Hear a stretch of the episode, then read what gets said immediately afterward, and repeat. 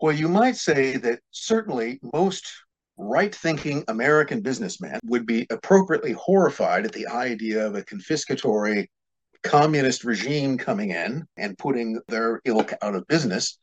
On the other hand, there were those who saw a potential opportunity in this. Very often, if you look at historical events, you'll find that the actual facts are so few or so basic or so vague that it's basically possible to build any kind of story around them. Often, where conspiracy theorists go awry isn't theorizing that conspiracies exist, they most certainly do, but often giving them too much credit for being too well organized and having these things in control. Maybe the most influential factor in history is the law of unintended consequences. Hello, everyone. That was the voice of today's guest, history professor Richard Spence. Professor Spence is the author of Wall Street and the Russian Revolution. I invited him on to help me sift through the realities and fantasies of the different claims made for the United States backing the Bolsheviks. As you heard in the clips, Professor Spence also discusses how the ambiguities of history can give rise to a proliferation of interpretations, and what conspiracy theorists tend to get right and wrong. I start out by asking how he went into this particular area of research. Well, yeah, I always get this question as to how I got interested in the various, you know, unseemly things that I'm interested in. How did you get interested in the stuff that you're interested in? And um, the usual answer I give to that is that, well, you know, one thing leads to another. You're interested in subject A, and subject A leads you to subject B and C and so on. And so basically, by sort of general academic training, I am a modern Russian and Eastern European historian. That's that's where my interest lies. So you know, the, the Russian Revolution is kind of smack dab in the middle of that. So it's uh, it would be impossible to avoid. But in terms of um, you know, in, terms of modern Russian history, you're, you're certainly inter- interested in things like, well, politics, that's a huge part of it, diplomacy, and economics. Those are usually the, the big three, and often in that, that kind of order. So, interest in the Russian Revolution uh, then led me to an interest. Well, well, here's a. I, I can give you a specific example. The first book I wrote, which I had actually wanted to be my dissertation, but my advisors thought that it was, well, just too obscure of a subject, was on a little known Russian revolutionary figure, uh, quite a name in his day, but largely forgotten since, by the name of Boris Savinkov. And so my first book was Boris Savinkov, Renegade on the Left.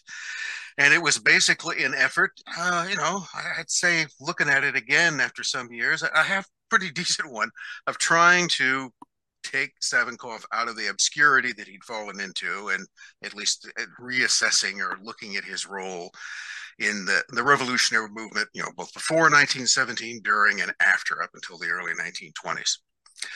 So one of the things I ran across in the case of Savinkov was one, a fairly significant figure who had, for all practical purposes, just been edited out of virtually any kind of commentary about the revolution. It was as if he was never there, and yet he was there, and he did play a personal role in decision making. Uh, you know, he he made decisions which uh, affected events around him. Um, and and to give an example of that, Savinkov was uh, a fairly high. He was like the number two military figure in the Russian provisional government, which was that sort of brief, sort of quasi-socialist dominated regime between the fall of the czar and the advent of the Bolsheviks. The government actually that the Bolsheviks overthrew, not the czar. And Savinkov was uh, kind of political intriguer, vice minister for war, uh, influential among the Cossacks and others. And when the when the Bolshevik coup d'état is underway in October 1917 or November by the current calendar, and they're they're marshaling forces to take over the Winter Palace. Um, one of the things that Savinkov gets a call from is from the fellow who was the head of the of the Cossack garrison near the Winter Palace. The one group of sort of actual experienced military troops who might have been able to hold the building or at least forestall the, the, the seizure of the Winter Palace. And they basically wake him up and, and, and ask him, What do we do? Do we resist or do we not? Uh, and he basically told them to sort of do nothing and they went back to bed. okay. And now, it, it's not to say that had Boris Savinkov given orders to the Cossacks at the Winter Palace to resist, that they would have done it. You don't even know whether they would have followed those orders. But the one thing he did by his action was to basically ensure that they would do nothing. So, um, so I, I, found it interesting that Savinkov and and the reasons that he was, let's say, written out of history for the most part, or only given a very minor mention every now and then when you couldn't possibly avoid him was that he was one of those people who bit every hand that fed him. He was not a trustworthy man. Uh, he was extremely ambitious, um, uh, a kind of you know one of those people who's always involved in some sort of plot and maybe ultimately not very good at plotting. And so he managed to offend everyone and thus uh, sort of disappeared from the historical narrative. And that's another thing that I would bring up. I mentioned that the historical narrative, the, the, you know, history is, after all, a story. You know, Napoleon said it basically that it was a set of lies agreed upon, which, you know, is essentially true. Now, that's a weird thing to hear from a professional historian, but it's all pretty on, on sort of shaky ground because what history the sort of accumulated knowledge of the human past that we have is, is really based upon two things. It's based upon a relatively small number of facts. And those facts, remember, are things that are, you know, uh, undeniably true. So we could say that yes, you know, there there certainly was. Well, was there a Russian Revolution? Well, we could say yeah, there there was. There were actually sort of two in 1970, but yes, there was this whole revolutionary process. We we can't deny that that happened. But then when you get into questions as to why it happened, or how it happened, or who played this role, or what was more influential here, well, then you get out of the realm of facts and you get into the realm of opinion or into narrative creation. So you've got these sort of, you know, this relatively small set of facts, and and what historians and, and others do is that we build, we do, do the same thing with everything else. We we come up with a story to explain these things, and that story can be you know it can be true that it's very close to what happened. It can be completely false. It can be it, it's, it's, something which is made up which bears no relation to what actually happened even if the facts can conform to it. And uh, but usually what you get is some mixture of the two. And it's you know a a narrative about the russian revolution that doesn't really include the role of Boris Savinkov, truly among a lot of others, isn't a, a isn't a complete narrative. It's a, it's a narrative which leaves certain characters out because they become inconvenient. So that was the first thing I discovered about Savinkov and investigating him. Um, the other thing I came across was something that I'd paid no particular attention to was that he was a Freemason. And a lot of the other political figures that he came in contact with were members of that fraternity. And I don't want to get into this whole thing about, you know, this this isn't because, you know, Freemasonry is the work of the devil, as evil as anything else, they're all plotting to take over the world. No, no, nothing of that kind. I don't think they could manage to do that. But what it does create is a well it, it, it is a secret society it is an it is a connecting influence among people that often transcends politics. Uh, it's it's something that joins people together in a not very obvious way that can have important influences on their actions. It is an association of particular people, people who have become, who have sort of volunteered to become part of this association. So, look, anytime you find out that everybody involved in something all belong to the same club, that's not accidental. It may simply be an artifact of other things, but it's not just one of those things. It is a consequence of other things around it. And I found out that that relationship, his role as a Freemason, did influence how Savinkov dealt with people. So at one point, uh, again, uh, during the sort of the events of 1917, when he's a position in authority, he's approached by one of the Romanov Grand Dukes, and I'm going to think it's Alexander Mihailovich, but I won't swear to that. But it's it's one of the imperial family, and they're basically trapped. Uh, they're sort of semi-prisoners in this town. And the Grand Duke comes to Savinkov, and he asks him. He sort of admits that, look, we we have really nothing politically in common, uh, but I'm asking you, as a brother Freemason, to assist me and my family in getting out of this town. And Savinkov does. He puts politics aside and he assists his fraternal brother in escaping the predicament he was in. So there are lots of things that, that went on with this fellow. Uh, so once you begin to look at things like secret societies, then you begin to notice that they're sort of everywhere, that all kinds of people belong to them.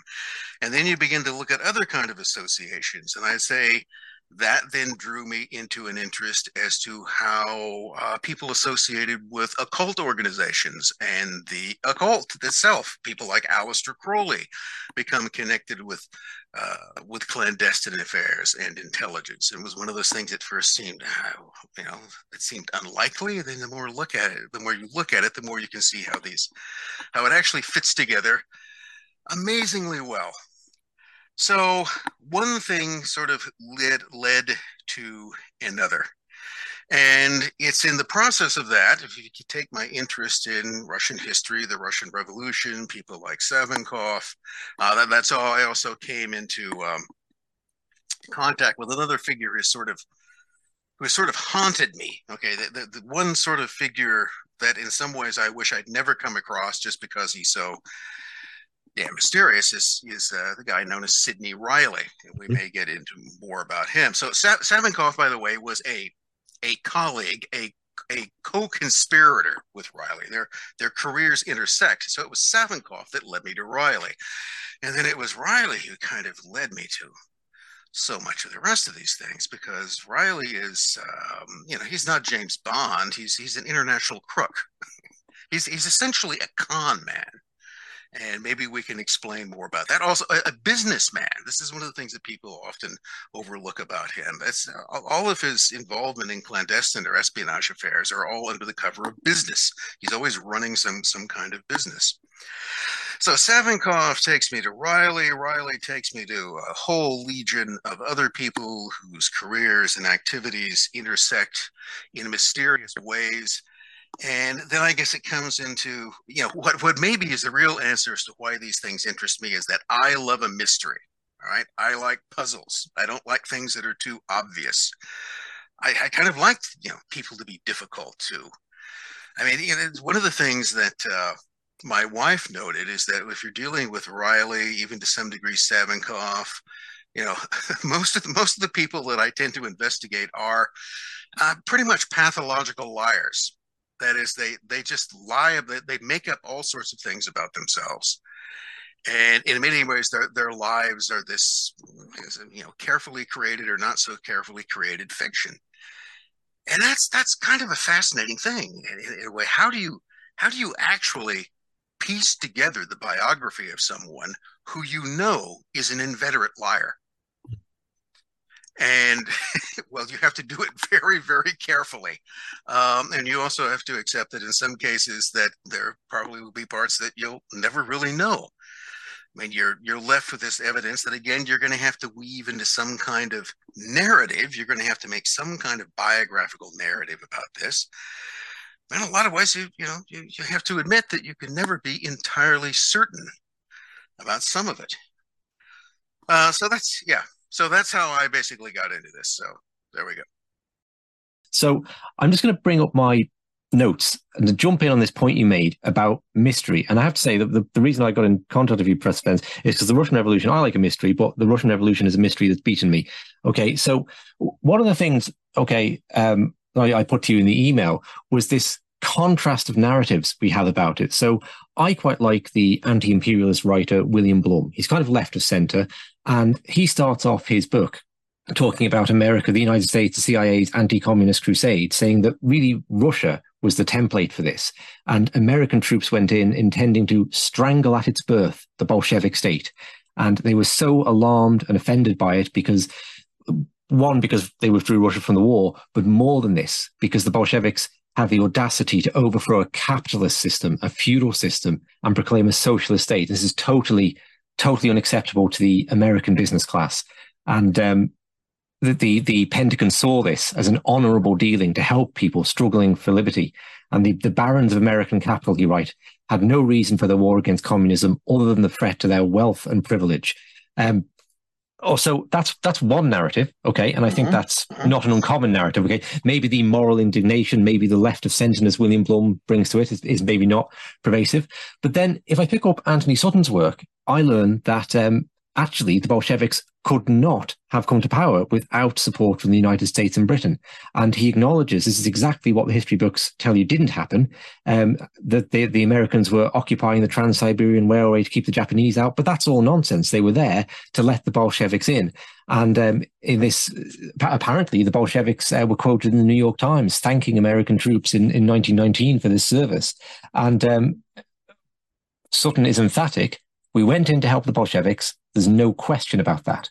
So what we have is uh, two completely contrasting completely views. Now, yes. how do I begin to reconcile that? That people are looking at this event and seeing the complete opposite thing.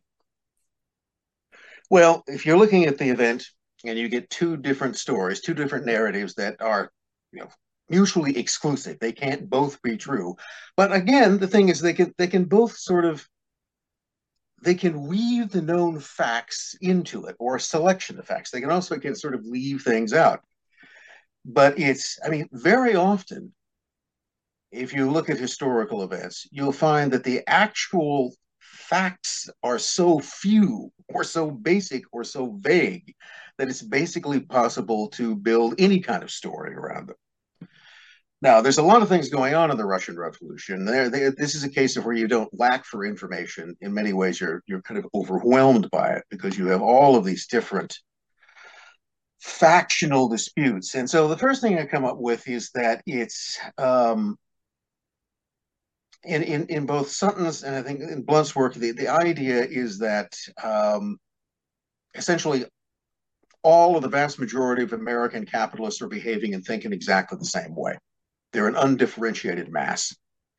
In the same way that we talk about things like the American government, the French government, the British government, uh, as if this is a, is a kind of collective, and it's it's an institution, but within that, what you have is factionalism.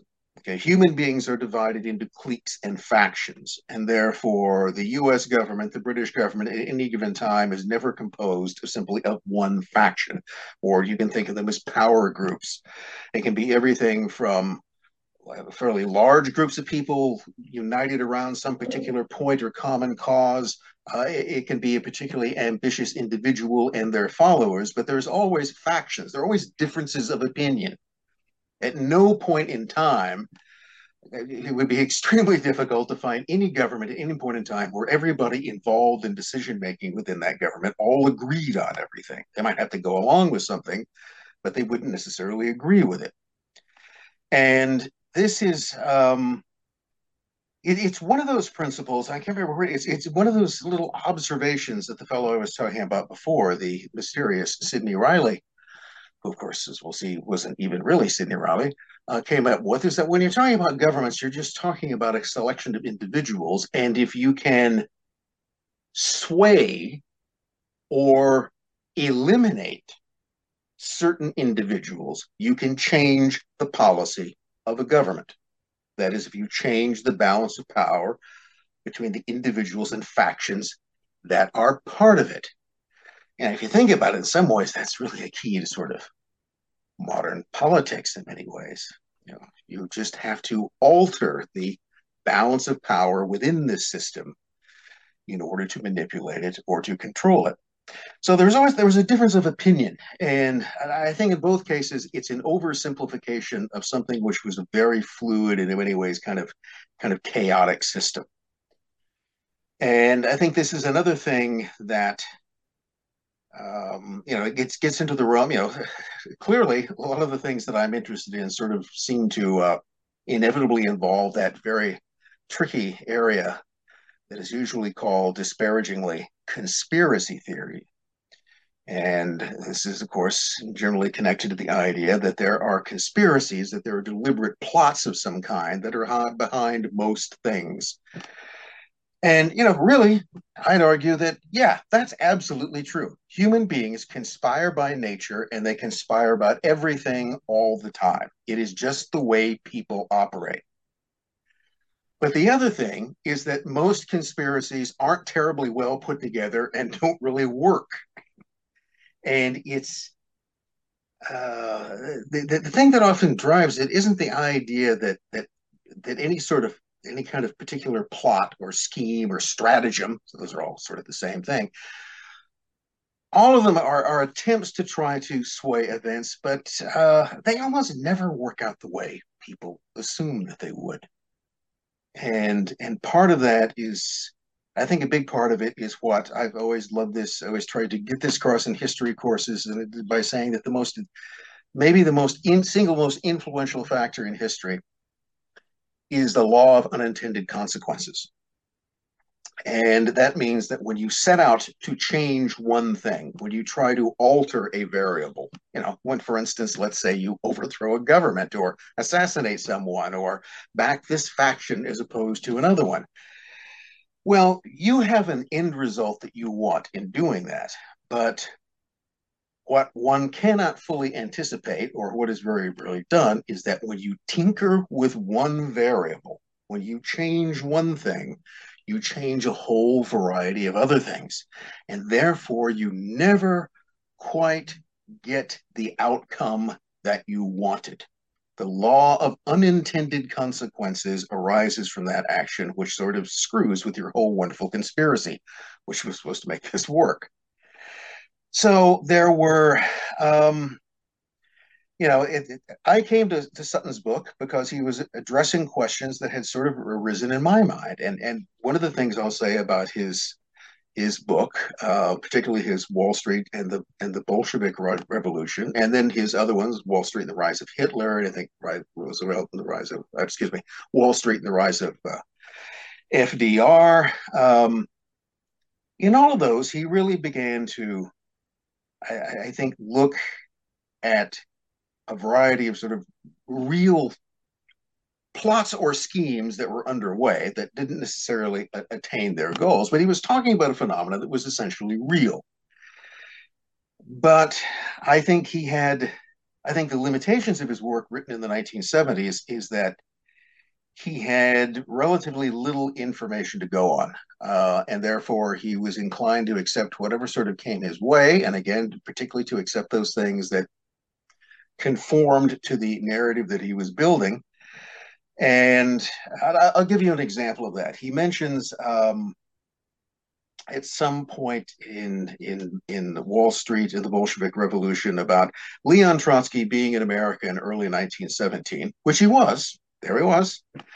And under under very, I've written a couple of, I wrote about that in uh, in the book, uh, my book, Wall Street and the Russian Revolution, uh, and I've also written a couple of independent articles about that. It goes into in some detail, and yeah, it's like conspiracy and go-go with Trotsky in, from all different directions in in New York in early 1917.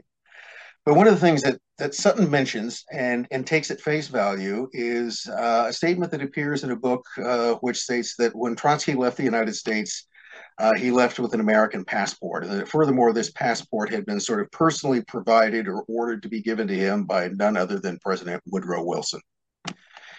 Now, that that's a very interesting statement. And I wanted to know now, is that true? And I began first. I looked up the source of the information itself, which I won't go into all of it, but you'll just you know it it, it derive it's simply a statement without any kind of source or notation from it uh, in a book by someone who I cannot see by any stretch of the imagination would know. They they that just seems to be, in many ways, it's, it's an, an assumption on their part that doesn't have any basis in reality. But uh, it's an interesting. It, it's one. It, another one is um, that that Trotsky, when he was in New York, earned money as a film extra. You know that he that he actually had a part in a film in which he played, guess what, a Russian revolutionary. Hmm. and now that's a story, by the way, that I absolutely loved. And I would like nothing more for that to be true. I was really rooting for that one because that would have that would have been sort of the coolest thing ever. But uh, then again, it just it it does. Sometimes you begin to look, and if you begin to look closely, I mean, if you look at the name of the film he supposedly played a part in, that film was made before he ever showed up. He couldn't have been in the film. Uh, there was there's nothing. So it, it was again, it's it's a statement that someone makes later that shows up in a newspaper that someone else repeats. Uh, that again is a huge thing in history. One person says it, somebody else repeats it, someone else repeats it. And you repeat it enough, it then becomes perceived wisdom. Uh, when in really it was just someone making. Can I interject here with um, yes. a specific question on Sutton and some observations I've made, and you yeah. can tell me whether you think I'm in the right ballpark or not. So, just first to say, what, what I'd like to go on to do, I've got notes from your work about John Stevens and what was going on in Vladivostok and so on, which I'd like to contrast Sutton's position with with your own.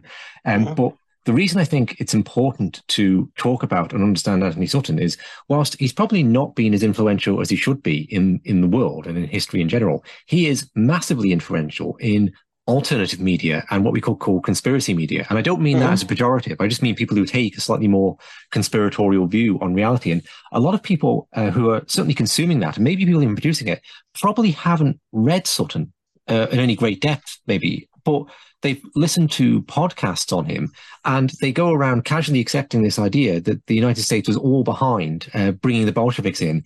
And that then slots, it doesn't end there. That slots into a certain reasoning for that. It's all to do with Cecil Rhodes' plan to reunite the Anglo American establishment and bring about this one world government that's socialist in nature. And it, it, it fits in sort of somewhat uncritically into that worldview, I think. And Sutton himself, um, I listened to a talk he gave in 1987 Okay.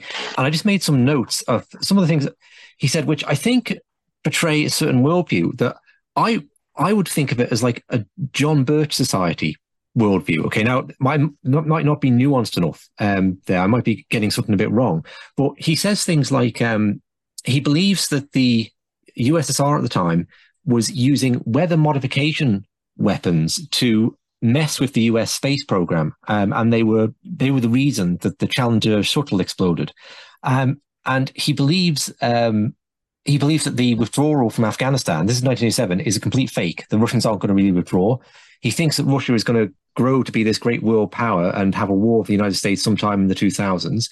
Um, and he thinks that the, the United States is supporting or brought to power the Sandinistas in Nicaragua. Now, I, I think I know what he's referring to there. But to say that in 1987, when Ronald Reagan is clearly backing the Contras all the way, it, it seems to be that Sutton has a particular worldview.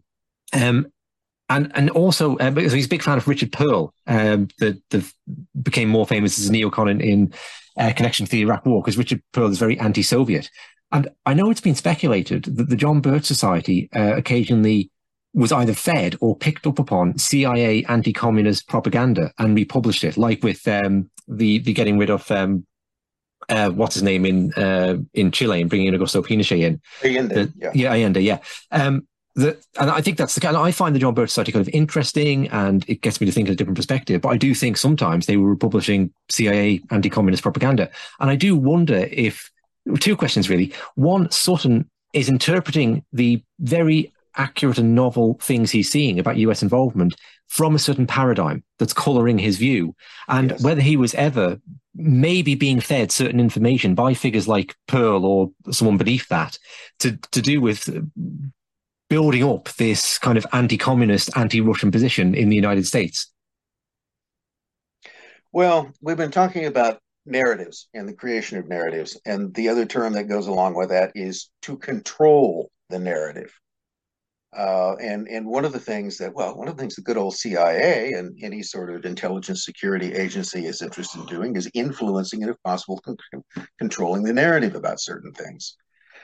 Um, CIA was never shy from its inception uh, and right through today of cultivating contacts in the media. Uh, this was what you know. You needed to have. You know, one of the things you wanted to have friends that could give you good PR, uh, who could who could say good things about you, or could you know could spike stories that were against you. This was the manipulation of of information was is always been part of this part of this game. So it comes into the question could let's say well let's just say the cia we don't have to it doesn't always have to be them but let's say could someone in the cia have decided that um, that the John Birch Society, now the John Birch Society was generally seen as a, you know, one of those things which is called a far right organization. I always love these terms because that somehow implies there's a near right organization or that there's, there's a right organization. Anyway, anyway what, do, what do you mean when you use the term far right? Is you're attempting to discredit it because far means you know out of the mainstream, something something which is unacceptable. And so the John Birch Society uh, you know, I, I, think they were, you know, the more mainstream American conservatives would sometimes agree with them, put up with it, but they always they always just thought that they were, you know, off on some tangent in, in many ways. And in some ways they were. Here's an interesting thing that I was reminded of. Um, I think I'd noted it one time, but forgotten it, is that during the 1960s, during during the era of the Vietnam War, uh, the John Birch Society was quite adamantly opposed to the U.S. involvement in Vietnam. Uh, they opposed American escalation in Vietnam. Now, it wasn't because they wanted to, you know, they were wanted the the, uh, Viet Cong to win or wanted a communist Southeast Asia, but they believed that communism was a much greater threat domestically. That com- that communism should be fought at home, as opposed to focusing our attention on fighting it in Southeast Asia. So they, they thought it was a distraction. It was something that was drawing the national attention and energy away, where the real threat of communism, you know, was in our schools uh, and in, in society as a whole. But the John Birch Society was, I think, even by most mainstream conservatives, seen as slightly, well, wacko, you know, a little bit out there. Their views were extreme. And um, nevertheless, they appealed to a certain constituency because there was a market for those so-called extreme views. It wasn't just you know 12 people somewhere who believed in that. Uh, it could influence hundreds of thousands of people. So even if you've got, let's say, a group that you don't necessarily agree with or approve of, the point is you recognize the fact that they have influences in certain quarters, and thus it might be useful to try to steer them in a particular, to use them as a vehicle for certain information you wanted to get across. Particularly if that information otherwise might sound a little, you know, far right. so maybe you wanted to put something out there and you would have something like uh, the Birchers who would, you know, eagerly glom onto that and and advertise it. In the same way, you've got a researcher like uh, like like Antony Sutton, um, you know, and Sutton was a.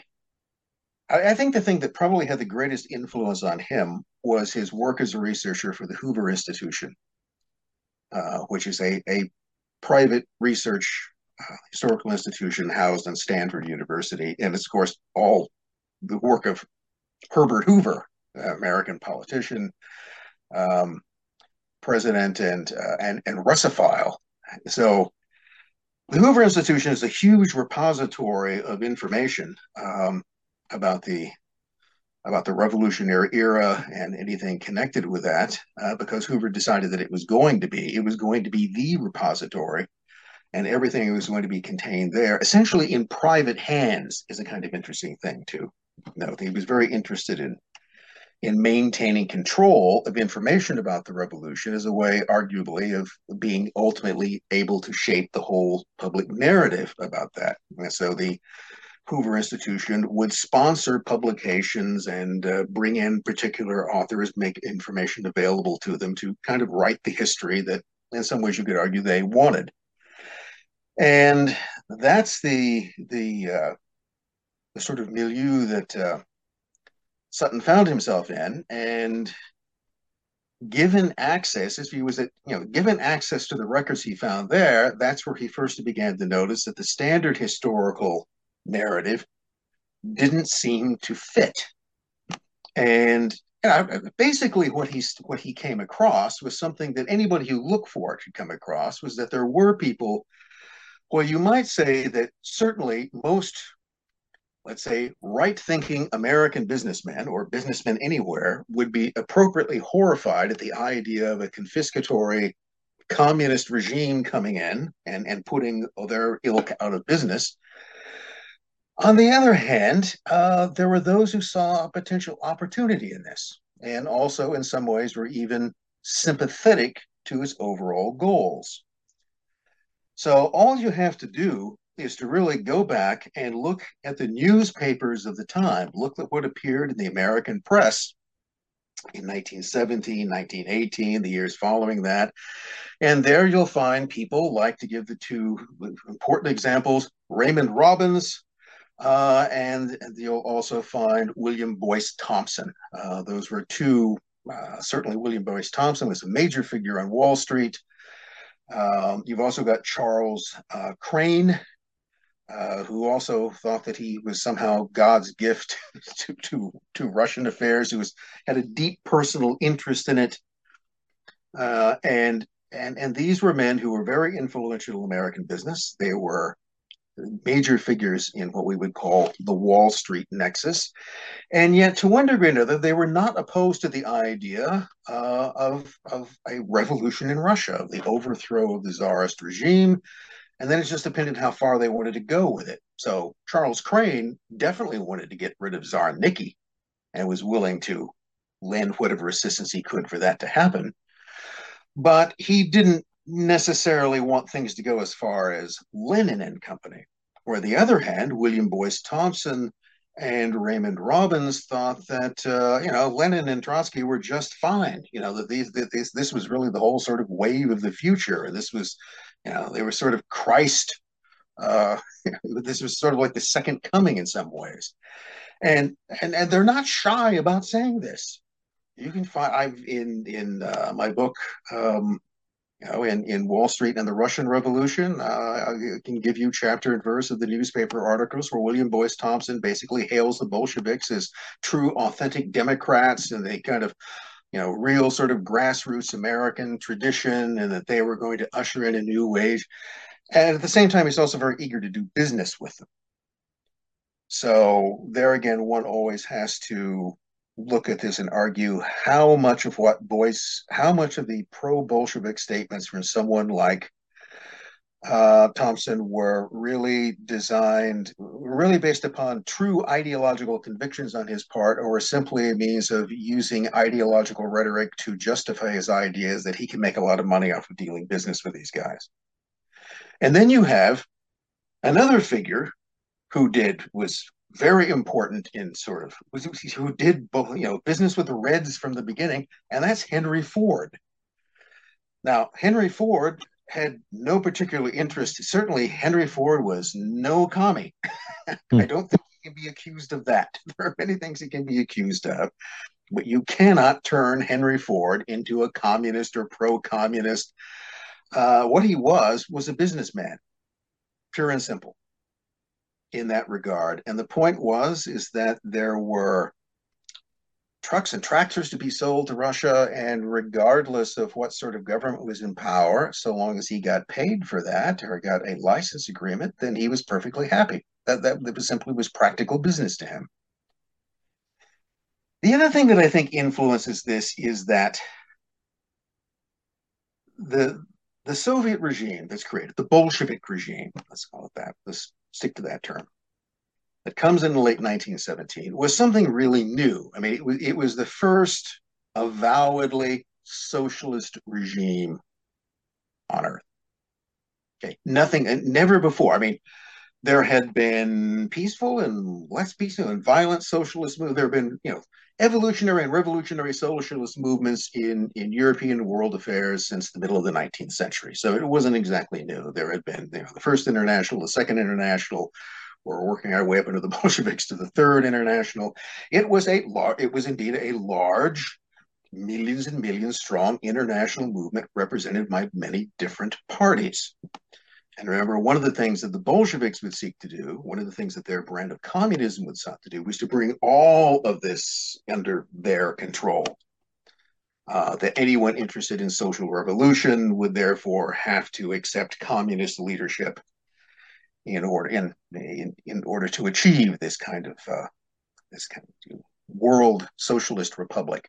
But there never there hadn't been you know socialists haven't really had power anywhere, at least on a national level. So no one really knew what they would do. I mean, people talk about all kinds of things, but are they really going to do that? So, and I, I was seeing there were, um, you know, there were American businessmen in Russia who, when, you know, when early, you know, after the Bolsheviks come to power, the question was, well, you know, they they talk like they're going to nationalize everything, but remember, they didn't do that immediately. That was a kind of gradual mm-hmm. process. Banks were nationalized, but but businesses, foreign properties are nationalized over, over a period of time. And there were those who would argue that no, this is, you know, this this is never going to happen because it's just too impractical. They can't do that. You know, they're not going to abolish money because hell, who can do that and live? And yet, as these things unfolded, you know, the the narrative changed as well. But part of it is that you didn't know exactly what they were going to do. Their policies were not entirely clear. And another example of that is the uh, the Bolshevik declaration beginning that they were going to seek peace with Germany. And uh, that becomes another sort of big issue which is going on because there's still a world war underway. Uh, and the United States, Britain, France, Italy, some other countries are all at that point still very much involved in that war, which is, you know, not really going all that well at that point, uh, particularly with Russia uh, leaving it, and so uh, there was this there was whole feeling sort of betrayal by Russia, and that were you know, were the Bolsheviks were the Bolsheviks actually going to make peace with the Kaiser? And again, you can look at people like William Boyce Thompson, who would go to the press and go, "No, this will never happen. I know these guys. You know, they're they're they're not going to make a separate peace." Well, they do. He's he's dead wrong. But that was a thing that was in itself was something which was debated within the Bolshevik camp. There was no absolute unanimity among the Bol. You know, Lenin had basically decided that yes, we were going to we're going to make peace, and we're ultimately going to make peace on any terms we can get. But that wasn't a view that was shared by Trotsky. It wasn't a view that was shared by Stalin. He's not a very important guy at that point, but he didn't share. It wasn't a view probably shared by most other in the Bolshevik hierarchy. And a lot of it just had to do with Lenin's force of personality being able to push that through.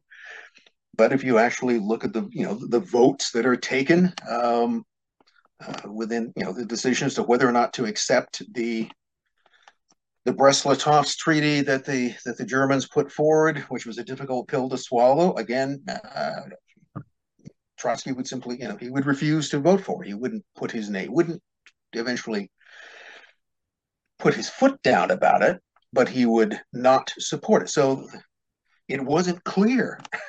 and that sort of raised these questions in some people's minds. Let's say it goes back to what we were talking about before how you can change the path of a government simply by changing one or two people in it.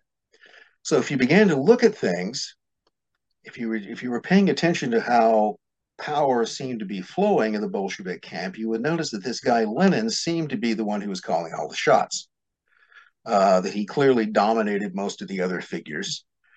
Uh, but you might also notice that that that Trotsky seemed to be also quite popular and outspoken, influential, visibly ambitious, but also, uh, you know, clearly opposed to a separate peace with the Germans. He'd always made his opposition to a separate peace uh, fairly clear, uh, and also much more amenable to cooperation with uh, agents of allied governments. So you still have, and the, the, you know Trotsky talking in the spring of 1918 about the possibility at some point of maybe resuming the war against Germany, and so you might get the idea, or you could see how someone would get the idea that, you know, if somehow this Lenin guy could just be, you know, pushed aside one way or the other, then we might be able to deal with a more practical person like Trotsky, could have been others as well. But are going to see that, that, that Lenin was a sort of a dominating hardline figure. And if he could be eliminated, and that, of course, raises the interesting question because if he could be, who would have taken his place? I mean, good, bad, or indifferent, he was he was the most influential person, and that if in some way historically you removed his influence at a critical period, then things could have happened very differently. So it's again, I go back to this point that, that where I think Sutton Sutton was very correct. The, the thing I he was correct that there was more going on that existed in the in the standard narrative. You know that the essentially that the Bolsheviks seized power, they were evil. Everybody in the West uh, recognized this, and they all unified to again sort of smother the uh, Soviet influence in his crib, as love to say, but somehow failed to do that. And see, that's another thing that comes up. If everybody was, if all of these powerful countries were determined to do that, the question comes, how could you screw that up? I mean, how is it that you could, I mean, you know, the, the Bolsheviks did not have a firm grasp on power. They had all kinds of very powerful internal opposition. There was a whole civil war they were fighting, and a civil war which uh, Great Britain more than anyone else, but also France and the United States to some degree, all all financially and militarily backed, and yet that fails. And that's where someone could ask. The, I think that's where Sutton sort of got the idea. Did this fail because this was never really a genuine crusade to begin with? This was all sort of PR to cover the fact that the you know that the only way that this could that the the power of the Allies could fail in this is that if there were interests involved that really wanted the Bolsheviks to to remain in power. But I think that the real thing that you have to appreciate in this, and in almost anything going on historically, is that so much of it is chaos. Mm-hmm. So all, all, all, of the, the, all of the attempts by people to conspire, the, the, the purpose of conspiracies is to try to manage chaos, which you can never entirely do, which is why they will almost always fail for one reason or another. Okay, I'll bring a question in there. Yeah. So in your work, most of the central characters seem to be acting from their own interpretation of benevolent reasons. Okay, so Jacob Schiff is trying to help out the downtrodden Jewish people in Tsarist Russia and trying to overthrow the Tsar for that reason or support overthrowing him. Charles Crane has this business interest and the American business class generally so Russia's mismanaged and we need to get American markets in there rather than the Europeans. And then you have the Friends of Russia with Mark Twain types in the United States and Emily Hobhouse's yeah. brother in, in the UK, who are these real humanitarian types who want to build a better world. world. So there's this confluence of different um, um, forces there. Or and, and, I found it very interesting what you were saying about the um, the reaction to the uh, aborted revolution attempt of 1905 and how I think it was in the American media that some people were calling for an invasion of Russia in a similar way to the Spanish American War. They wanted a Russian American War now to finish the job. And that, that I really didn't know that before coming across in your book. But just see if I'm characterizing the, the contrast between your position and Antony Sutton's correctly there, that Sutton has this additional reason of this is a deliberate effort to kneecap the Russian economy, the Russian government, Russian growth in the economy for the first uh, decade of the 20th century is dramatic. It's growing at eight or 10% a year. Uh, Russia vastly has this incredible amount of, of natural resources, a greater population than the United States. And I did come across in like the um, the writings of Theodore for Theodore Roosevelt and such, um, this idea that the 20th century would be uh, a competition between the Anglo-Saxon and the Slav for domination of the world and domination of Chinese markets and so on. So, uh, and, and of course, let's say that Russia there hadn't been the communist revolution, and Russia had taken control of the Turkish Straits, expanded territory further into Poland, and had continued this uh, exponential economic growth that had moved to something of a kind of market economy, and maybe the, the Tsar's power slowly declined over the 20th century. It would have been a real economic competitor to the United States, then you, you would have had a much more genuinely multipolar world. So I look at Sutton's claim and I go, well, yeah, you can't ignore that. It does kind of make sense. But um, are you not going along with that level of cynicism that you don't think there was anyone in the US who had this long term goal of, or in the UK for that matter, of actually like instigating a revolution and bringing in like the, the crazy communist, if you like, to cut Russia off at the knees?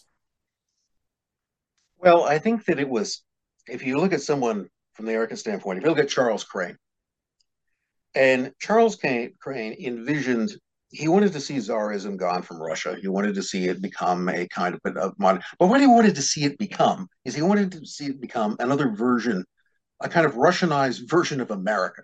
All right, this was the and you might argue this is one of those things that is a i'm not sure it's peculiar to the sort of uh, view of much of the american elite but that there's that um, certainly by the early 20th century and people like crane and elsewhere among the sort of american ruling class for lack of a better term uh, they thought of themselves as the cutting edge of, of humanity at that point in time and that in some way the American Republic was the basic template that everything else was supposed to become.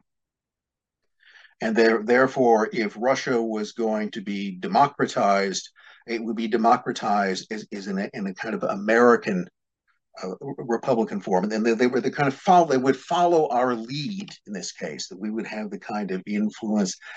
I think it was this, you see this come up again you know, after 1991, uh, and Yeltsin's Russia is flooded with American political and economic advisors who thought they were, you know, pretty much thought they were going to come in and turn the whole place into a giant McDonald's in six months through some sort of shock treatment economy, and that would work. And then it would just be sort of transform, transform that attitudes and values would automatically come along with that.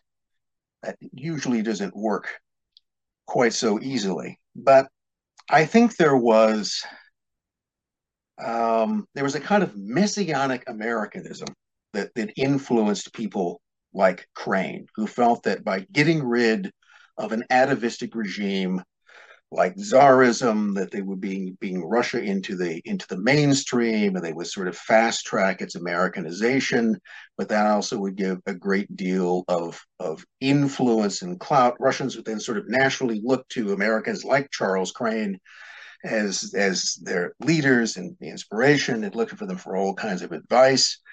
And it's the one thing that, that certainly is correct, and I do mention this, is that Russia in the early 20th century was, I'd argue, by the time of the First World War, poised for a kind of economic takeoff. Well, it already was taking off. And it was also probably uh, aside from uh, the British Empire, which controlled, you know, a quarter of the world's land area. The Russians had a sixth. The Americans didn't have that much, but they have a very large sort of continental base. The, those there were the sort of two.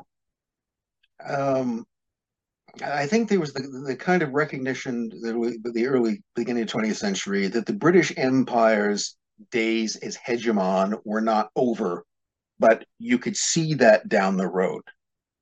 Everyone could see that. I mean, if you basically looked at the economic statistics, you could see that Britain was steadily losing ground from the late 19th century against Germany, but more, more than Germany, against the US. This is one of the things that once surprised me is that if you actually look as to who, who British industry was losing markets to. Well, they were losing markets to the Germans, but they were losing more markets to the Americans. They were really in the long run the more the more serious and and dangerous competitor. And then way out in sort of left field, you know, to bring in a baseball analogy, you've got Russia, which is still far behind. But the thing about Russia is that it's just got so much resources, potentially. It had all this gigantic potential. And that's one of the things that frustrated businessmen like Crane is that they simply argued that Tsarism was too backward a regime to exploit all of that potential. There's all of this stuff, you know, there's there's all this tungsten in Siberia we you get a hold of, but these people are just too backward in order to build trains to get to there. And so what they really need is, you know, sort of American advice and know-how and, and energy that we brought in. Russia under American guidance was what Crane wanted. And you can then so argue what's the difference between guidance and control? Well, a matter of perspective. But I think that that what what Sutton was arguing is that there was a deliberate plan to sort of kneecap the Russian economy, to hold them back by instituting chaos. As whereas I think it was more about the idea of trying to guide this potential rival into a position of dependency upon one or the other existing states. And, and if you look around during the First World War, that's also essentially what the British and the Germans are trying to do. You know, part of the whole Treaty of Brest-Litovsk, that had a whole addendum of economic items that essentially would have turned Russia into a kind of German economic colony, which was what they wanted. In other words, to get control of those. In other words, getting control of the resources through through acquisition through business acquisition by putting in a a, a friendly dependent regime uh, i think that's what was they were being aimed for uh, was, was to try to gain control in some degree. You know one of the british attempts at this in 1918 was this kind of half-baked plan of going in and buying up all the stocks in russian banks so-called the, the, the banking scheme. And because you know the banks had been nationalized, and you could you know find emigres that would sell you their shares uh, at a small amount. And but the assumption was is that you know if at some point these you know these pesky Bolsheviks change their mind, you know if they change their policies or if they're overthrown, if either of those happen, then look, we own all the bank stocks in the country, and these banks also own much of the uh, of the of the industry. Uh, and then you've got Americans like Hoover and others who are constantly trying to get concessions in, in mining. This was, you know, to get control of the resources. And then it began, it becomes this kind of factional battle as to how to do that. And someone could argue that the the Bolsheviks were an obstacle, you know, because they're they're communists and anti-capitalists and, and opposed to uh, development as we see it, they're an obstacle, but someone else, you know, William Boyce Thompson can look at that and goes, oh no, these these are these people are essentially idealists, but they're also they have to be fairly practical men in some way. And so what they simply need to do is is, is they'll, they'll they'll take our advice out of necessity and we will sort of gain a position of dominance within that economy. But again, if you if you go back to the war itself, the, the whole German policy really was towards trying to turn Russia into a post-war economic colony. Uh, Britain essentially wanted the same thing. Uh, America envisioned a, a, Russia that was, you know, would, sit at America's lap and do what it was told. Okay, and that's so when when Antony Sutton is talking about American troops supporting the Bolsheviks in Siberia and Vladivostok, you are writing about the figure of uh, John F. Stevens and bringing 300 men into Russia to take over the railways, essentially, and the Bolsheviks initially having opposition to that, but then going along with it. So, do you think the are you proposing that the reason for this support that Sutton is identifying is because the Bolsheviks struck up a deal essentially uh, with American companies to take control of things like the railways. So they became what seemed like a good bet. Well, I think the deal for the railways was done before the Bolsheviks come into power. Oh, okay. So the Bolsheviks inherit everything that the Kerensky, the provisional regime, had done before them. And um, I mean, that, that that's, you know, again, I, I, keep going back to William Boyce Thompson, but you know, as an example of what was later a pro-Bolshevik American businessman. Well, when he shows up earlier, when he shows up during the provisional regime, he's all for Kerensky and the provisional government. And at one point, he gives he gives a million dollars of his own money, or I don't know, his stockholders' money. He gives a million dollars to the Kerensky government to combat enemy propaganda, which meant then combating Bolshevik propaganda, which at that point in August 1917 is considered to be German finance propaganda, which, you know, it was. So, but then when Kerensky falls and Lenin's in charge, uh, Thompson just kind of seamlessly changes his tune and, and leaves the bulk of that money with them now to continue to generate revolutionary propaganda to be disseminated among German troops. I mean, Uh, when I see when I when I look at Thompson, is that here's a guy who just wants to, you know, he, he wants to do business by any means possible, and he'll assume whatever sort, you know. So he'll he'll back Kerensky against Lenin, And except when now when Kerensky's a dead letter and Lenin's in power, so we'll make a deal with Lenin. We'll, we'll negotiate a deal. And here's here's I, I think a, a point that's important about this is that understanding these are, after all, businessmen. And one of the things that a Thompson or a Crane or you know a, a, Jacob Schiff, anyone had learned in their years of doing business successfully is you don't have to like the people you do business with. It's absolutely unessential that they are friends of yours. In fact, it's probably better that they're not, because that then doesn't let personal sentiment get in the way of business. You do business with someone because there is mutual advantage to it. That's the only actual reason. And therefore, you can make business deals with people that you personally despise. You can despise everything about them their lifestyle, their habits, the way they eat, the way they come there. It doesn't matter. You can hate everything about them. But nevertheless, if it is financially advantageous to be in business with them, that you'll do that.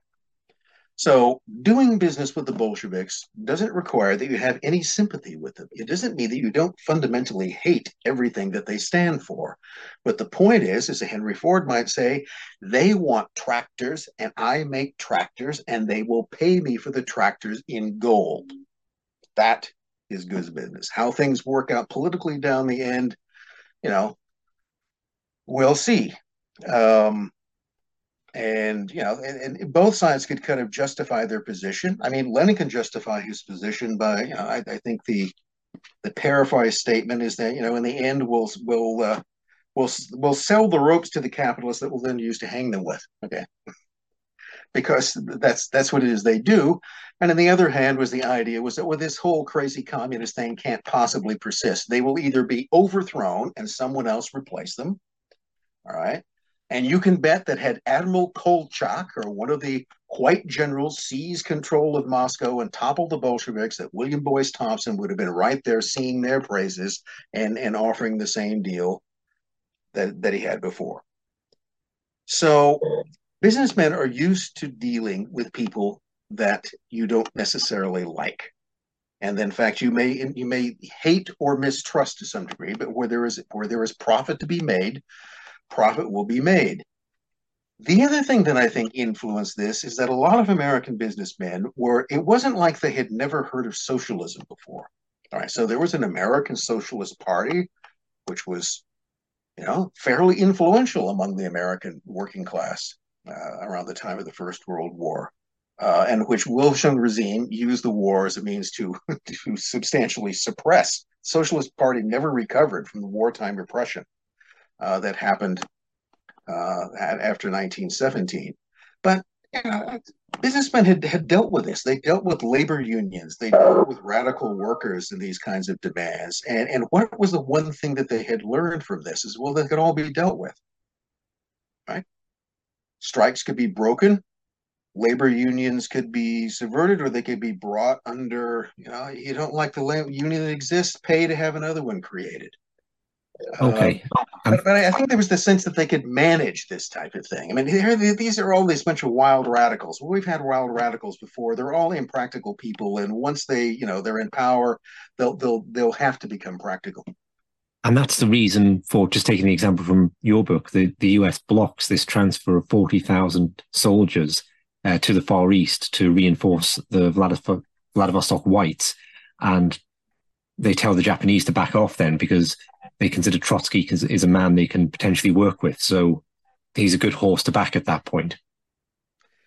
There is a a there's a lot about the whole Trotsky story, which is, I think, may never be known. It probably isn't supposed to be, uh, but there's a lot of there there which is going on, and it's um, it's one of those things that is not very palatable to a lot of people uh, I was surprised when I first tried to you know, work on fleshing out what Trotsky was doing during his three months in America, you know, what was actually going on.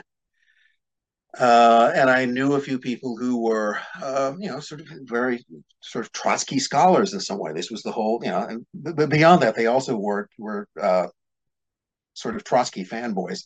Can use that. They were Trotskyites, or they they imagined that they were. um, whatever particularly that means in, in, in a modern context. But they were completely uninterested in it. There, there was no real, I, I found the same thing in simply trying to look into his genealogy. It was as if none of these people uh, had had any real interest. I mean, it, it wasn't just that they didn't know anything about it; they didn't want to know anything about it, and they they would argue that it was completely irrelevant as to whether or not Trotsky was related to the Zhivotovsky brothers, who are these very wealthy Russian bankers and capitalists. He has this whole set of capitalist uncles, and that you know doesn't make any difference. You know, uh, I mean, you know, what what did it mean that when you know th- that the first message that Trotsky sends when he lands in Norway on his back on his way back to Russia finally from America that the first person he he he informs of his imminent arrival are not any of his revolutionary colleagues. No, it's his uncle Abram Zhivotovsky, capitalist. Now, is that just because it was a family thing, or why that particular person?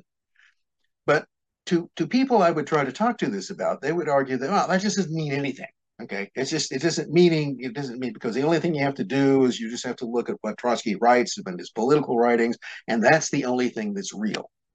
And that their basic view was is that if he didn't mention it, it's not important, and therefore I should not try to draw attention to it. Whereas to me, you know, unhealthily curious about these things that I am, I want to know why, what the relationship was between he and his uncle, because clearly there was one. And again, from very, very different perspectives, um, uh, they nevertheless they and, and this maybe this is also something else that I think that often gets underrated in historical historical narrative is is relationship, family. Uh, it's sometimes treated as if that's kind of immaterial in some ways. I think it's never immaterial. Uh, family either unites people or divides them in some way. And so finding out that so and so is someone's brother or their cousin or this is there is a familiar relationship between them should never be ignored because that becomes very important in in human affairs. Okay, if I can ask about Trotsky then and his movement back into Russia, which seems to be facilitated by the British. So I'd like to put to you the way this is uh, being interpreted in some of the more alternative or conspiracy kind of based revisionisms of, of this history.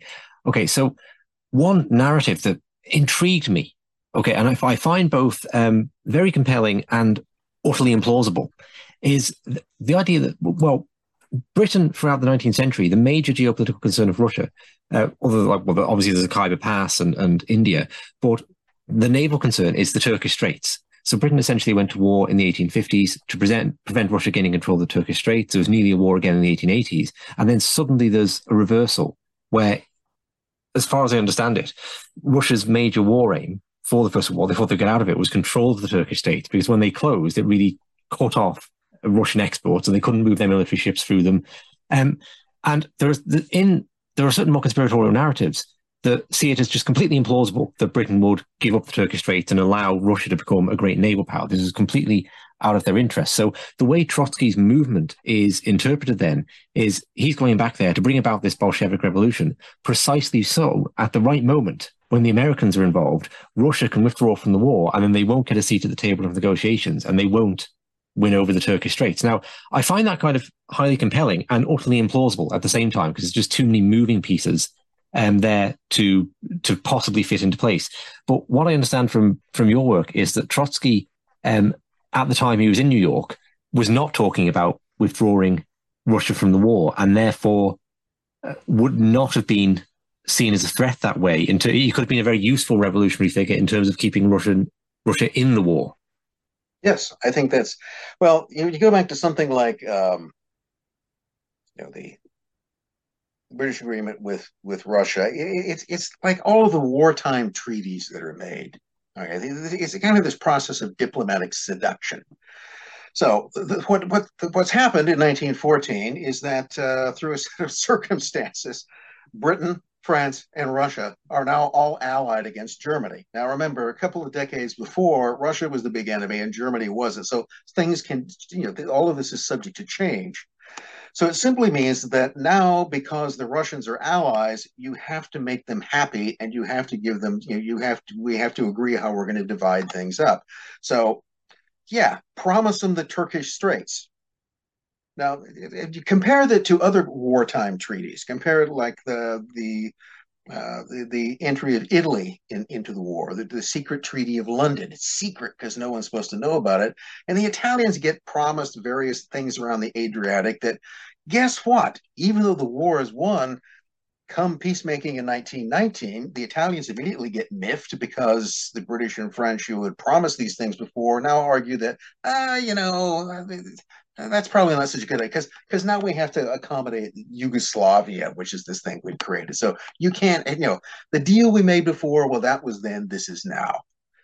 So that's one of the things to understand about wartime diplomatic agreements. It's like they'll agree to whatever you want now, because this is now, and then later on we'll see how this how this works out. Uh, I, I also don't quite buy the idea that Trotsky went back just to try to, you know, help screw up the whole Straits deal because you could have done that on your own. Uh, that would have been a uh, a it, what it, what it all depended on was who ended up in physical possession of the Straits at the war's end. That's what it depended upon. Do you, you do think it's quite plausible that Britain would have reneged on that? That they would have found a way to wiggle out of that, or not given the they Russians would have, any way they possibly could have. right. No, they would have taken physical possession of the straits as they actually did, and and then it would have taken another war probably get them out of it, and there would have been a whole, you know. And plus, there's all the matter. You know, the other thing is that loan the Russians all kinds of money. Okay, get them in debt. so they can just trade that. Well, you know, the whole straits thing. Well, you owe us, you know, a lot of money, so maybe we'll uh, we can make a deal on that as well. No, it, it, was never a deal that was made with any intention of ever actually following through on it. If there was any way you could you could possibly avoid it. So yeah, one of the things about Trotsky is that uh, he gave an interview to the New York Times shortly before um, before he returned in March of 1917. And in that, he's very clear about saying is that he does not support the idea of Russia taking a taking a separate peace. Now, he's very much opposed to the war. As a good, you know, as a good anti-war socialist, he is opposed to the war, which of course is a, a capitalist and imperialist war. But his argument, and not a sensible one, is that Russia couldn't really have a separate peace. It has to be part of a generalized peace. So Russia's peace will come when uh, the, the, the, war ends. But it, having a separate peace would not be practical because it would leave Russia isolated and um, and and rather vulnerable in that position. And that's why, I mean, to me, this was in simply, you know, looking at the relationship. The, the fellow who's the head of British intelligence in New York in this period is a guy named Sir William Wiseman. Interesting guy in a lot of ways. A banker, by the way, by profession. So he knows his way around uh, Wall Street quite well. But you know what what he was what he was looking for. In fact, he he sets up with the knowledge of his superiors in London out of New York right about the same time, beginning in the spring of, of 1917, as you know, after the Tsar is overthrown and things are getting kind of weird in Russia. Uh, his whole proposal, which he draws up, is a is a plan to guide the storm. In other words, kind of control the narrative which is taking place in Russia, and that included picking various revolutionary figures, uh, people from different ethnic groups, uh, like the the Czechs, the Poles, the Lithuanians, and and sending them back through America. So there didn't appear to be any particular British hand on this. Sending, you know, coming back in into in, into Russia and then influencing the course of politics in the right direction, which meant keeping Russia in the war against Germany. And Trotsky was everything that Wiseman was looking for. And then you find these things, you know, that when when when Trotsky goes, you know, he had to get a um, he had to get a passport, or he, had, he actually had to get a kind of, you know, pass to go because the British controlled everybody leaving New York and headed towards Europe. You had to go through inspection in Halifax and elsewhere. And if they didn't want you going, you didn't go. So, see, that was the whole key. The, the key to Trotsky getting back to Russia wasn't an American passport he didn't need. He had a Russian passport, which he went and got, or at least a, uh, a kind of version of a passport uh, which he got from the new provisional government because you know they, their whole policy was ali ali oxen for everybody could come back. All exiles were welcome to return, and so all he had to do was go to the Russian consulate in New York, and however reluctantly, the former czarist official would stamp a piece of paper saying that he was a Russian citizen and could and could return to the country. But then he had to get the pass from the British, and it goes to the British consulate at 44 Whitehall he goes to the Passport Control Office, which is managed by, completely overseen by Wiseman's intelligence, what would later become MI6, what is what is SIS, Secret Intelligence Service, what was then called MI1C. Anyway, all these acronyms. But the point is, is that the whole passport control operation at the British consulate is directly controlled by Wiseman's section. So there's no way they didn't know Trotsky came. And, the, and, and Trotsky himself notes in his memoirs that the British couldn't have been more helpful. Okay, they had no problem. They knew who he was. His revolutionary background had been widely discussed in the American press. He wasn't shy about his public pronouncements. And they had no problem, or at least Wiseman had no problem with him returning. And uh, eventually, Trotsky does end up in this glitch when he, uh, you know, when the ship he's on, the Christiania Fjord, gets stopped in Halifax. He's taken off by British authorities because he's a suspected German agent. But this is this is because of it all has to do with the kind of division within in British intelligence in New York. And that has to do with the fact that Wiseman had a rival who was the fellow who represented British naval intelligence, who was Guy Gaunt, and I don't want to go too far into this story, but it was essentially Gaunt trying to screw with Wiseman, we consider to be his public enemy. And then, but but eventually, you know, Trotsky is out and, and he goes back. But this this was one of the Wiseman was one of the first to see that Trotsky is a guy that could be useful. He does not support a separate peace. He doesn't really appear to be, you know, he'd probably take money from the Germans, but the point is he'll take money from anybody. Okay, he's perfectly, and from Trotsky's standpoint, look, he knows that he's not going to get back to Russia and without the British cooperating. Doesn't matter what the Americans do. The Americans don't control whether he's going to leave the country, but the British can, can essentially keep him bottled up in New York. So, you know, I don't think any particular promises were made, um, but help was offered and it was accepted, and a kind of tacit relationship, a kind of dialogue was approached. So to me, then, it's no mystery that when you you know, go ahead another year, and now it's the spring of 1918, and Trotsky is the People's Commissar for War, and you have people like Lockhart and Reilly going there. It all centers around Trotsky. That's the guy they're constantly trying to groom and pay attention to because he's the one that fundamentally some people think ought to be the fellow in power. And he's quite helpful. So that kind of brings us on to the Lockhart plot, really, and this um, character of Sidney Reilly. You do you think that was a genuine effort at uh, an assassination of Lenin then to bring someone like Trotsky into power? What I suspect Okay, and I can only say I suspect because I'm not going to say I absolutely, you know. Someone asked me the, not too long ago what it was I believed, and I said, "Well, I don't really believe anything." Okay, in the sense that I don't, uh, I don't, I don't think take things as some sort of operative example. I think that there are everything exists is a range of possibilities, and some of those possibilities are more likely than others.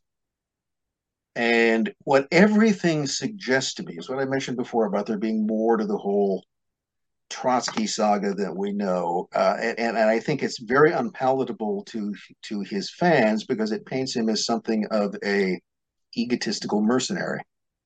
egotistical. I don't think there could be any argument about how mercenary he was. Is well, uh, I think Trotsky was ambitious, and he would, and he was, uh, you know, I, I experienced conspirator, if nothing else, and he'd make whatever deals he needed to make in order to accomplish his ends.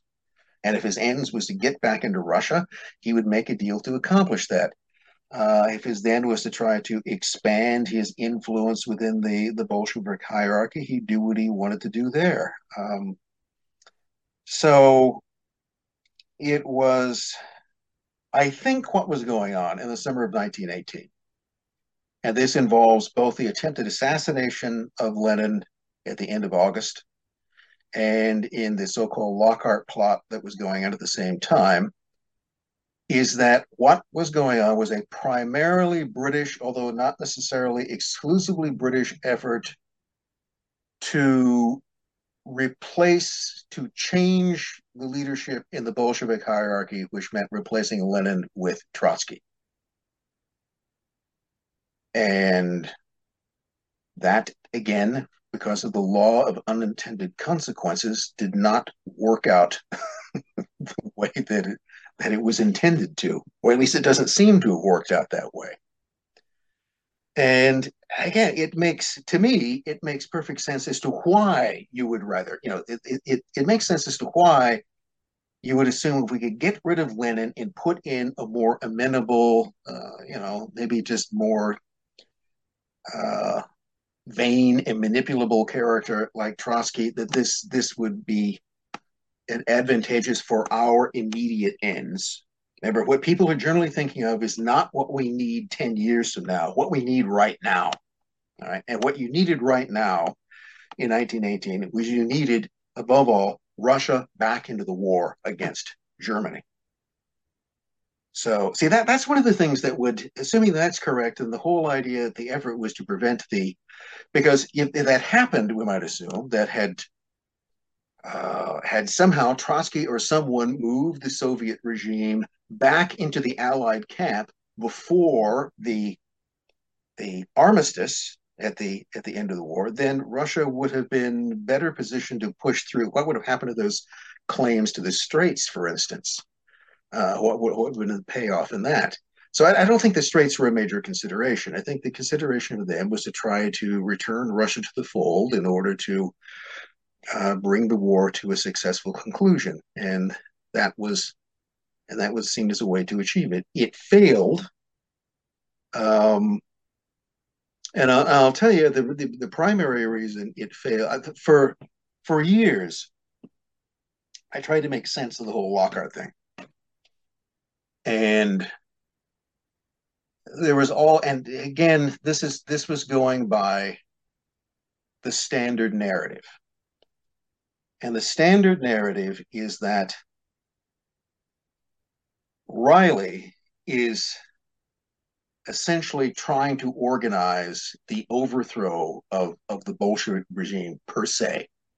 Now this is the whole thing that he's trying to to topple the regime and that he is this working with at least the tacit support of the British government and also with other uh, allied uh, representatives, uh, the French, and then above all, an American, the head of American intelligence, a guy, the very unlikely name of Xenophon Kalamatiano. And it was Calam- Kalamatiano, by the way, is the only one of the Allied representatives in Russia in this period who's actually arrested, tried, and convicted for his part in the 1918 conspiracies.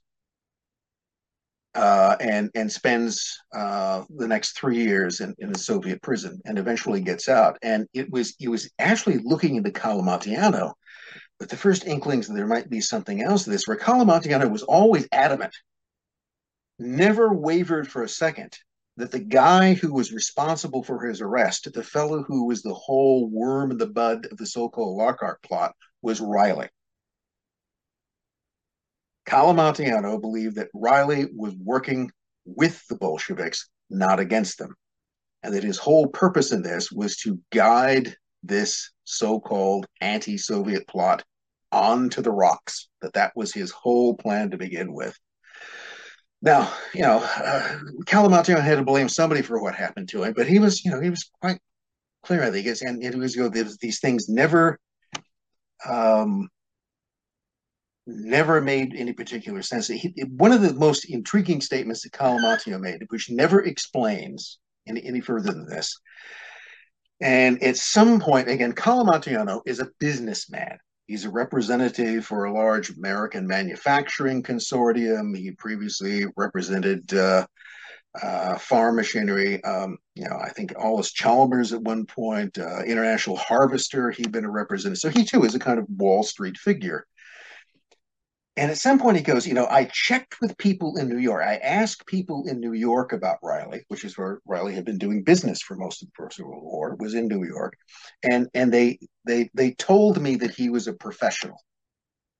Now, he never says who they are or exactly what they told him, but but it's interesting is that um, Kalamatiano checked with mutual acquaintances in New York, probably in mostly in the business community about Reilly, was told essentially that this guy is a professional, he knows what he's doing, uh, and and and and from that, Kalamatiano can never figure out how a supposed professional could screw up that badly, unless what we think is the screw up was exactly what it was that he was trying to do. So that got me thinking, eventually it came down to the thing that you know you sometimes you're trying to build this story and I, I kept trying to make the standard anti-bolshevik Reilly and lockhart as this kind of unwilling sidekick thing work in this case. And eventually the whole thing is that well let's try it another way. Let's let's take the same set of events but let's make Reilly acting in bolshevik interests the whole time and then everything fell together. So, am I in some way in that being seduced by my own? I mean, I don't necessarily want that to happen.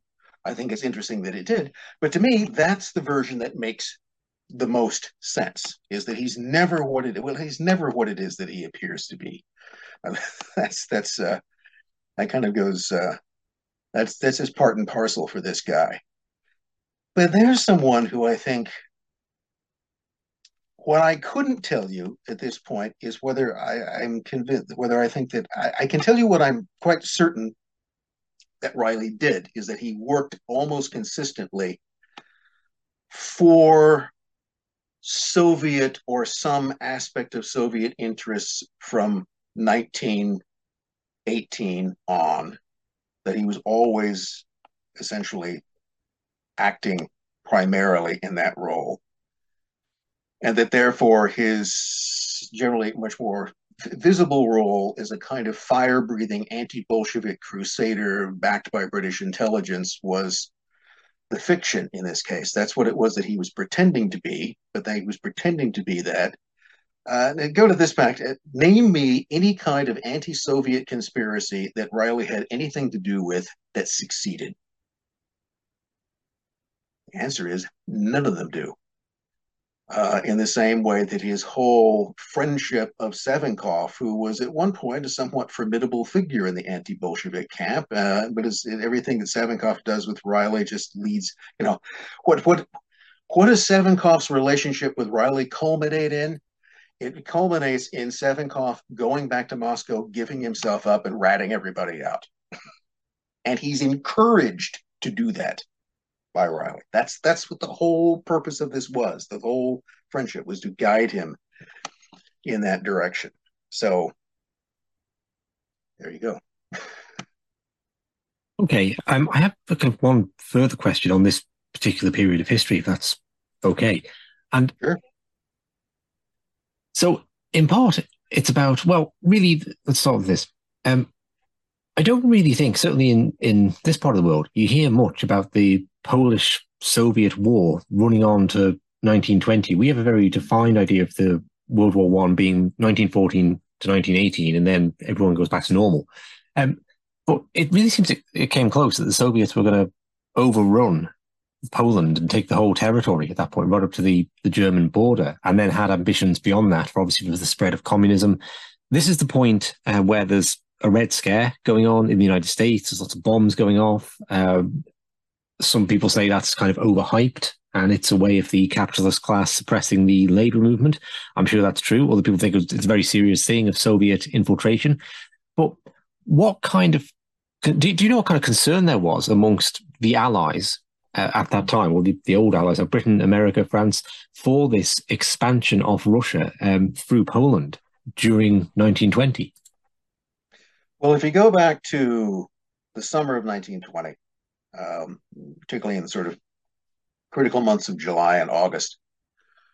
Um, the new Polish army had basically taken advantage of the of the Russian Civil War, all the infighting, to expand fairly far to the east. This is the type of thing where anybody can go back and sort of look at the maps. But um, you know, at one point in early 1920, the Poles actually march into western Ukraine and occupy Kiev. And, and they do that by making a deal with the Ukrainian nationalist movement that a few months before they'd been bitter enemies of, because there's this whole contest. I mean, the, the Poland that many Poles, including Pilsudski and others, envisioned included large amounts of what the Ukrainians considered to be Ukraine. You know, it's, it's, it's an ongoing problem, isn't it? And but here again, you have this. You you have the a, a perfect example of a convenient wartime alliance. Right, so the Ukrainians under Petlura had been completely beaten by the Bolsheviks. They're not big enough to put up any significant fight, but if they link themselves to the Poles, maybe they can get something out of it. And the Poles will extract a gigantic pound of flesh in terms of territory for their help, but nevertheless, you know, it's either one side or the other. Um, and in the case of the Poles, uh, they need the Ukrainians on their side as opposed as, as, as, opposed to being against them, as making some sort of, of deal with the Reds. So the Soviet uh, counteroffensive sort of begins after the Poles take Kiev. Uh, they had pretty much won the Civil War in the meantime, and by August they're they're advancing on Warsaw. Uh, and so the climactic event in this is, of course, the, the Battle of Warsaw, which in modern Polish history is you know, a virtual religious event. You know, this is, and, it, and for good reason, because had Warsaw fallen, uh, probably the short-lived by that time Polish Second Republic would have fallen with it. So it, the, the, the threat of a Polish military collapse in the summer of 1920 was real. And what prevented that was that the Red Army, uh, the Soviet Red Army, overextended itself. It marched too fast, too far, with insufficient forces, and so it reached the gates of, of Warsaw exhausted. Uh, the Poles, you know, were pushed back on their sources of supply and were able to rebuild. They also, the, the biggest help to them, by the way, came from the French. The French sent in an entire military mission sent weapons, tanks, etc. British support for the Poles always seemed to be a little, a little squishier. I mean, they're, but, but the French were, you know, were the, the mainstay in this case. Um, you know, and the Americans not to be left out. There was a whole Polish volunteer squadron of, of, of American flyers, kind of mercenaries, but also, you know, uh, more pro-Polish than anything else, who were who were present as well. And the people who were watching all of this more closely, of course, were the Germans. And, you know, the First World War had not gone Germany's way. And I think it's fair to say that there were a lot of people in the Reich who were quite unhappy with the Treaty of Versailles and everything that had been entailed, and quite unhappy with the creation of a, of a new Poland. Uh, and once again, it was one of the things that the Germans, you know, e- even the most monarchist monocle wearing Prussian Junker, whatever else they thought of the Russians or the Bolsheviks, could agree with them that Poland needed to be wiped off the face of the earth. And that they would have been. I remember a statement, I can't remember the guy's name, but it was again from a very, you know, very traditional, very much a, a Junker officer uh, or a former officer in the German army who argued that you know, if and the question was, is that if Warsaw falls, is the Red Army going to stop when it reaches the German border? well, the commander of the Red Army, Tukhachevsky, had already said no. He'd given an interview where, you know, maybe he was boasting a little bit. When he asked what the aim of his, what the goal of his campaign was, he goes, I aim to water my horses on the Rhine. So, you know, once reactionary Poland is defeated, once the bourgeois Polish state is crushed, then we will press on westward and reach unity. And and Germany was the country that has that even more than Russia has the biggest communist party of the world. The KPD is there. It's already tried to seize power once. It's just kind of waiting. Much of the German population is demoralized, and here again you have this kind of right-wing officer who you might assume to be the best example of an anti-communist who says that look, you know, if if, uh, if, if the Bolsheviks show up on our border, I will change the imperial eagle on my cap for the red star, and I'll do it gladly because it will give us the chance to march again against the British and French. We'll be able to resume the war. So if I have to make, despite whatever I personally believe, if in order to exact revenge against our enemies, uh, who you know have, have, forced this this horrible treaty on us in order to overturn the stain of Versailles. That yeah, I'll put on a red star and I'll join forces with the Soviets, and then we'll sort things out later. As how that goes. So the, the the idea there was was quite real, and it's it's one of those. I I, I think that the Battle of Warsaw was is one of the, the, the truly a very important turning point. It could have gone very differently. Uh, and had the Red Army showed up on the German border in the summer of 1920 with the defeated Poland behind it, you know, I don't know what would have happened, except that what happened from that point on would have been different than the history that we know now.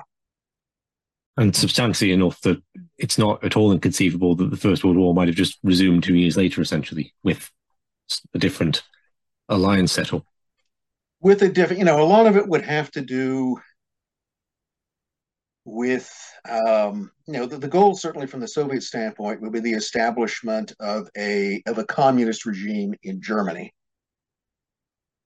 and yet there were, and, and whether or not that would bring in, you know, whether you could. Um, whether the whether the German communists could successfully put together a regime, whether they could actually establish themselves in power and then mobilize the country to resume the war in alliance with Soviet Russia, but now in the term of, of a class war as opposed to a, a war, an, an imperial war. I don't know, would, would the German populace have rallied to that cause? Um, some would have, but would it have been enough? And that's again is I don't know. You just have to try and see. But it was it was a real it, it certainly would have created, um, you know, with the French, for instance, and I think that would they have preemptively, you know, pushed across the Rhine and tried to occupy as much of Germany as they could before that happened. So that that was one. I think it was Foch who said something. Well, you know, if it looks like the Germans are going to go red, then what we need to do is just immediately seize Berlin as quickly as possible. You know, we shouldn't basically wait around for Tukhachevsky and his Cossacks to show up on the Rhine, uh, but we should preempt this by by essentially meeting them in Germany. Or would have would have led to a war between the you know the, a, a, a semi-communist Germany, the Red Army, uh, the British, and who I mean the French. But then there again, you get into this question: Is that whether or not Britain would have joined France in that crusade? I don't know, because see, they weren't getting along that well at that time. I mean, think of it this way consider all of the history. I mean, let's just go back to Joan of Arc, right? Which the French have never forgotten or forgiven. And France and Britain were allies against Germany because a particular set of circumstances put them together as allies. But that never entailed any deep love or trust between the two. I mean, the French after the war immediately began accusing the British of trying to undercut them in the Middle East, of subsidizing rebellions in Syria against them, in which they were quite correct. That's exactly what they were doing. Because now, again, the situation had changed. That was then, this is now.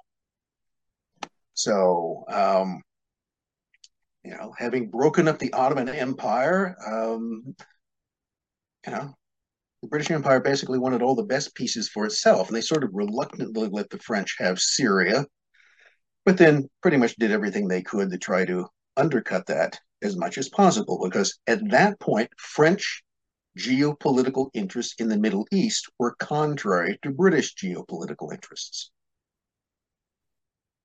Okay, thank you very much for that. That's that's my entire list of questions. Is there anything else that you think is important to mention?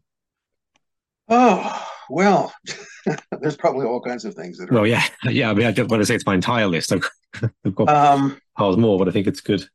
Segment. It's uh, well, I can, I guess I'd go back, you know, to this thing that I've, I've probably harped on enough in this case about history being a narrative, and it's a narrative often shaped by the views or the prejudices or assumptions of the, of the people writing it. And, you know, I don't claim to be absolutely immune from that, although I will say that I've never really gone into any of my projects with some preconceived notion of what I wanted to find. Um, I, I, try to look at it, I, I try to let things simply reveal themselves. And I do believe that if you go you know, again, it's like saying that if you want to know what it was that Wall Street, what people on Wall Street thought about the Bolsheviks, go read what they were saying in the newspapers at the time. Uh, these guys were often quite willing to shoot off their mouths with political opinions. And you will find people who will argue that Bolshevism is a great danger, and must be suppressed, and we can never deal with them. And you will find others who will argue that no, no, this, is actually kind of reasonable. It's actually idealism in political form, and, and we can do business with them. And then you probably got a larger third out there who are people who would never say much of anything, but would do business as long as it was it was conceivably profitable for them. So it's um, I'd basically say that what you what people should always keep aware of is that the predominant element in history is always chaos.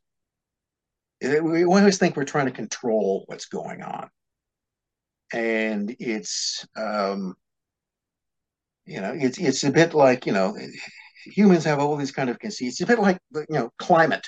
All right, I don't want to get into the whole origins of what mm-hmm. climate is, but I say that you know climate does change. It inevitably, whatever the reasons for it, it always changes. You know, used to be an ice age. Now there isn't an ice age. So there's micro and many things. But the, the, the, human conceit is that we can control this. You know, we'll, we'll do a series of things. We'll do this, that, or the other things. We'll stop using this. We'll start using that.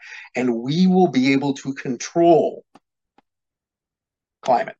We'll be able to control this whole kind of natural process. My personal argument is that it is a gigantic conceit because you don't really know really what it is that you're trying to control. But, you know, good luck. Um, but they're always sort of approaching this idea that, that there has to be someone in control. And, and I think that often where conspiracy theorists go awry in their conspiracy theorizing isn't that theorizing that conspiracies exist, they most certainly do, but often again giving them too much credit for being too well organized and, and having these things in in, in control. Um, you know to me the, the the spooky thing isn't that there are groups of people out there that think they could rule the world that they ever actually would but that they think they could. I mean just imagine the chaos and potential damage that anybody who thinks that they have the keys to ruling the world can do. I'll just give you one example. You know, the Thousand Year Reich. How did that work out? Right. Okay. The, the grand Nazi conspiracy and its great was was an utter fiasco. I mean, they act 12 years out of this, but look at all the damage that was done by people who were convinced that they had the keys to reality. And that's where the real danger in these type of things lie. But but history is a narrative. Um, if you try to approach it, don't try to, once you set your mind that this is the narrative, then that's the narrative that you'll write. Instead, try as much as you can to restrain your interest and not force things and just let the story tell itself. And generally, if you collect enough information, it will. And then the main thing to guide by is okay, what in all of this simply makes sense. And usually that will be pretty apparent. Thank you very much, Professor Spence. Would you like to mention your um, books, the various ones that are available on Audible and elsewhere? Uh, Well, let's we get into uh, shameless self promotion. So on uh, on Amazon or you know any place where books are available, um, my first book uh, that I mentioned, the biography of Boris Savinkov, is alas uh, long, long, long out of print from a defunct academic press. Uh, so good luck finding any any chances of that. But if you're interested, uh, I, I, I have been told that there are pirated versions available on the web, so you'll have to find those on your own. Uh, and because I never made a penny off of it, that's okay with me. But that again is uh, Boris Savinkov, Renegade on the Left. Uh, my other uh, main books are uh, Trust No One, The Secret World of Sidney Reilly, which goes into him and lots of people around him. Um, uh, uh, Secret Agent 666, Aleister Crowley, British Intelligence, and the Occult, which is by far the work that I seem to be best known for. Who knows?